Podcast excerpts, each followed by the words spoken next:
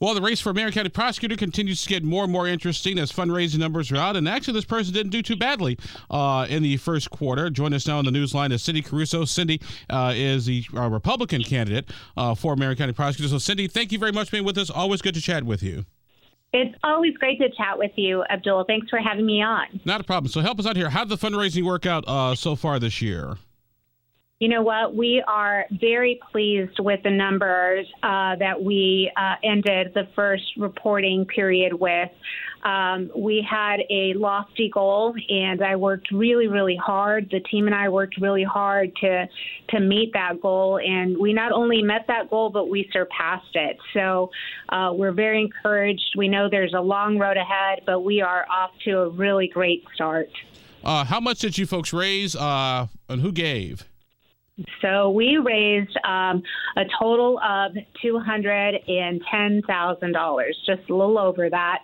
Um, we originally had a goal of about 200,000. So as I said before, uh, we surpassed our goal and are very excited about the fact that people in Marion County are uh, excited about our race. They're excited about my candidacy and they're excited about the change. Um, you know, as far as who gave, we have all kinds of donations that came into the campaign.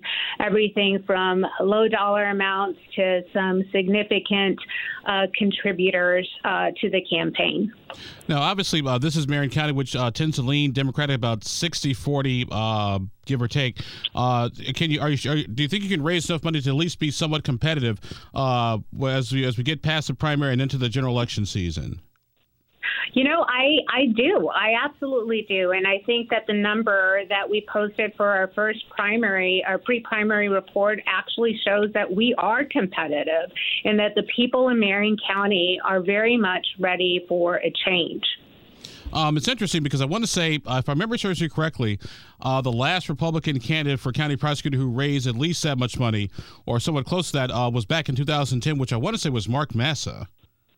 It was indeed. Um, you know, we looked at some of the records um, dating back for a couple of years, and uh, Mark Massa was indeed the last candidate to raise over $100,000 in the pre primary report. And at that time, um, his report was 124000 So the number we posted of 210 is, as you, um, you know, can do the math, exceedingly uh, well and is an indicator, we believe, that uh, regardless of the politics, um, people in Marion County are willing to um, to to make a difference for the sake of turning this tide for the public safety crisis that is plaguing our city around.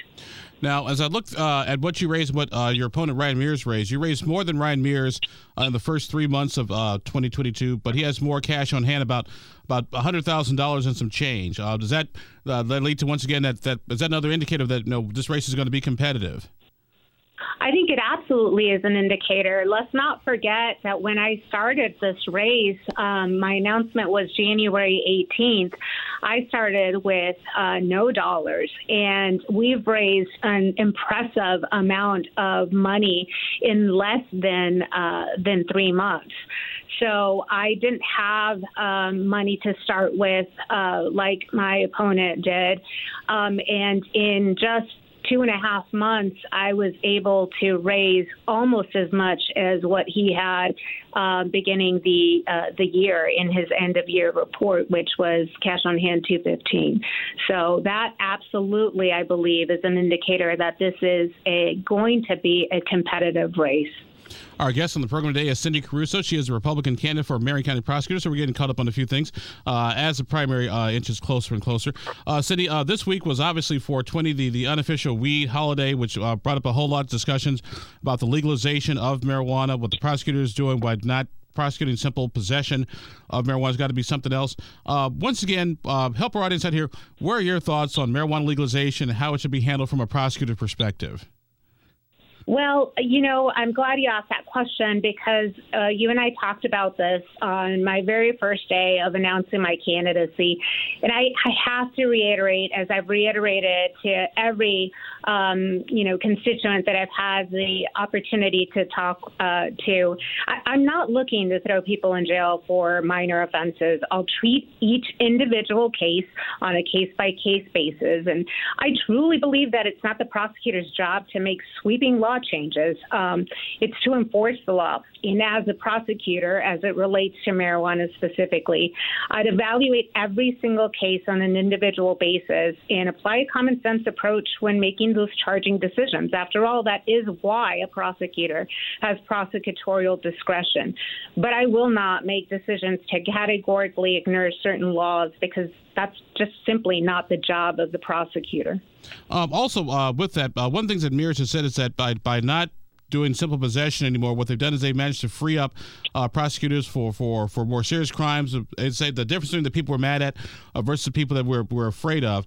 Uh, any thoughts on that in particular, or once again, you're just basically taking case by case?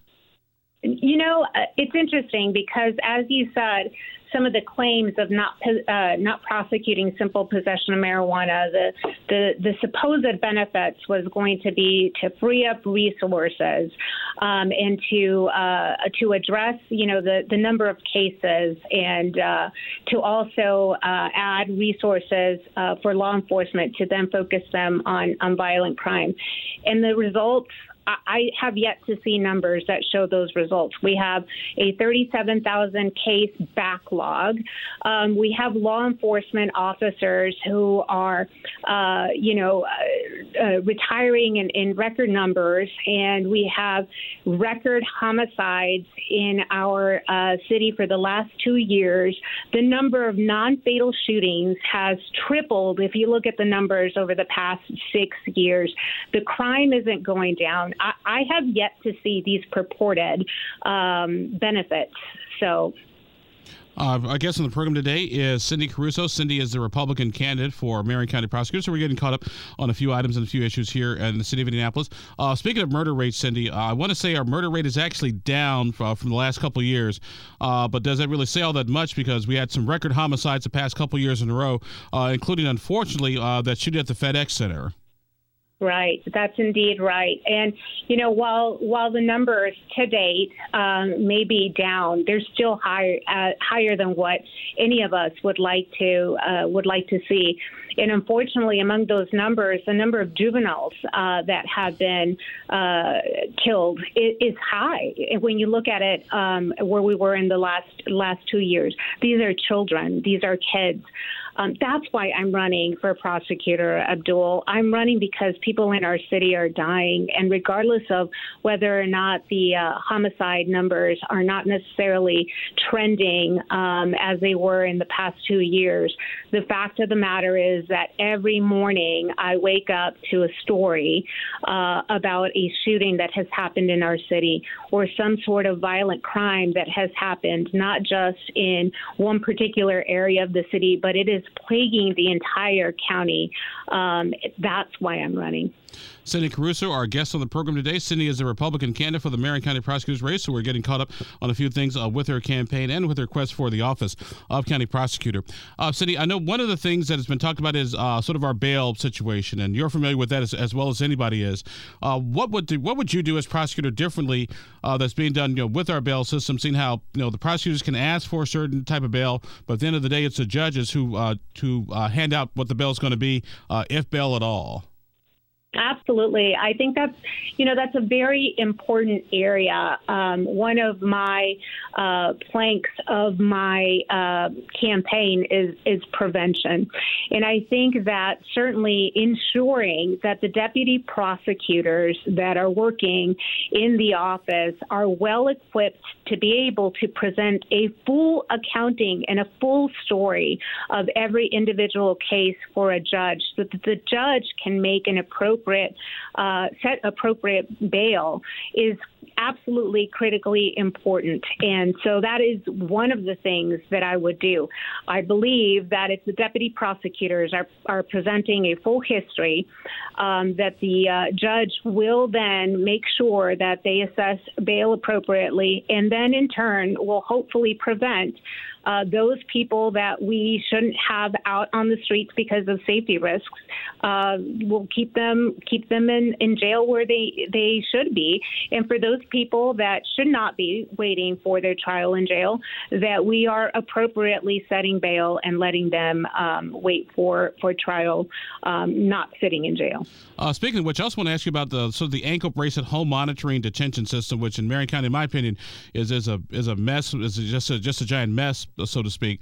Uh, what would you do differently uh, with that ankle monitoring system? Because you got people who are, you know, for example, convicted of drug dealing, and they get an ankle monitor. Well, okay, well, I'll just sell drugs from home, which I'd never fully understood. Right.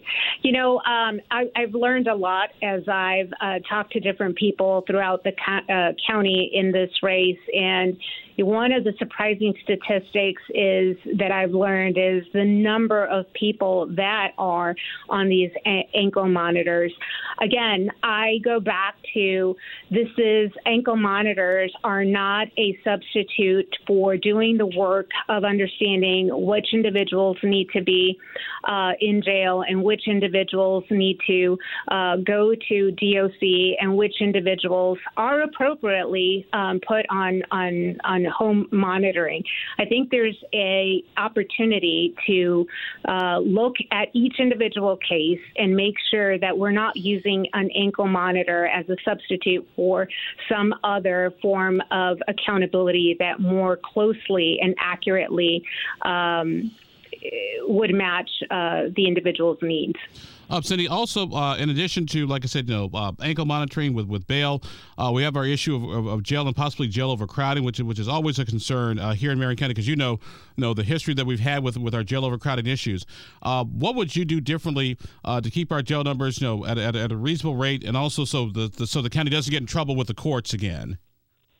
Well, you know that's that's a great um, that's a great point that you raise, Abdul. But I can tell you, um, you know, jail overcrowding absolutely is important um, to make sure that we are not in a position that we create some of the situations that we're trying to solve for our county. But you know, one what I can tell you is that I will not let repeat and violent offenders um, be on home detention because of my concern of potential jail overcrowding. I mean, you know, one of the most uh, illustrative examples of why I would not do that is last week. Um, you know, there was a failure to hold a violent and repeat offender accountable that resulted in 10, um, 10 new robberies while this individual was on home detention for four years. Four years. So, yes, jail overcrowding is absolutely important, but equally, if not more important, is ensuring that we keep our streets safe and that people who should not be uh, have the opportunity to commit repeat burglaries and robberies are out on our streets. Cyndi Carrasco with us for a few more minutes on the program today. She's a candidate for Marion County prosecutor. Uh, Cyndi, I want to circle back a little bit and talk about, uh, unfortunately, the, the, tragic shooting we had at the FedEx facility uh, last year uh, about this time. Uh, there's been some questions about Indiana's red flag laws, whether whether the whether the proper procedures were followed. Uh, what would you have done differently?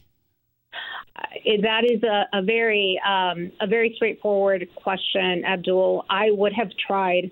I would have filed that case. I would, in fact, one of my other uh, planks of my um, campaign and under prevention is to dedicate at least one, if not more, resources of deputy prosecutors that are focused specifically and solely on red flag cases, because I believe that is a preventative uh, tool that the prosecutor's office has to prevent a tragedy such as this.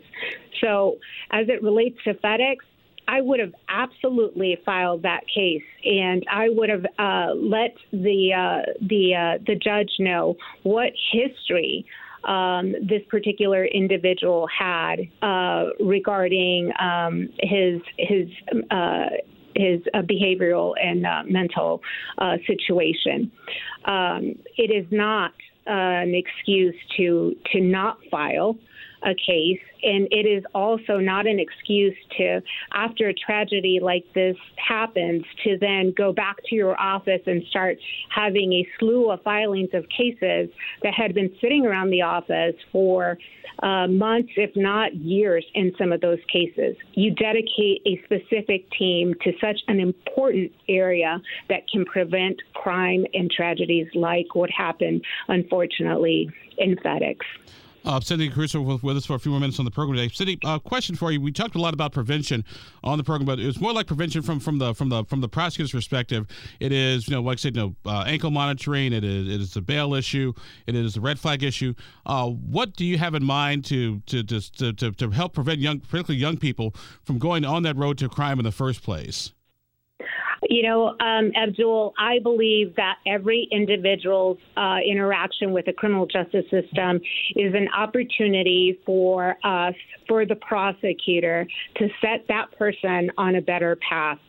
I don't believe that giving people a pass is um, is the way to go. I believe in accountability, but what's important is that accountability should and can look differently for individuals because at the end of the day, that interaction with the criminal justice system is an opportunity for the prosecutor, for all of the folks in the criminal justice system to uh, do what they need to do to make that person's life better, which will then in turn make our community better. Yes, it's one life at a time, but every life is valuable.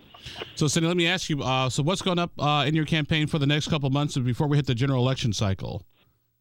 We are incredibly busy um, scheduling um, events, meetings, talking to all kinds of people in Marion County, everyone from business owners to parents to students to um, to government leaders, to uh, community leaders, to nonprofits. You know, one of the the highlights of this campaign has been meeting so many wonderful people in Marion County and the surrounding counties and throughout our state that have one goal in mind, Abdul, and that is to improve the lives of people and contribute in the way that they can to improve the criminal justice system.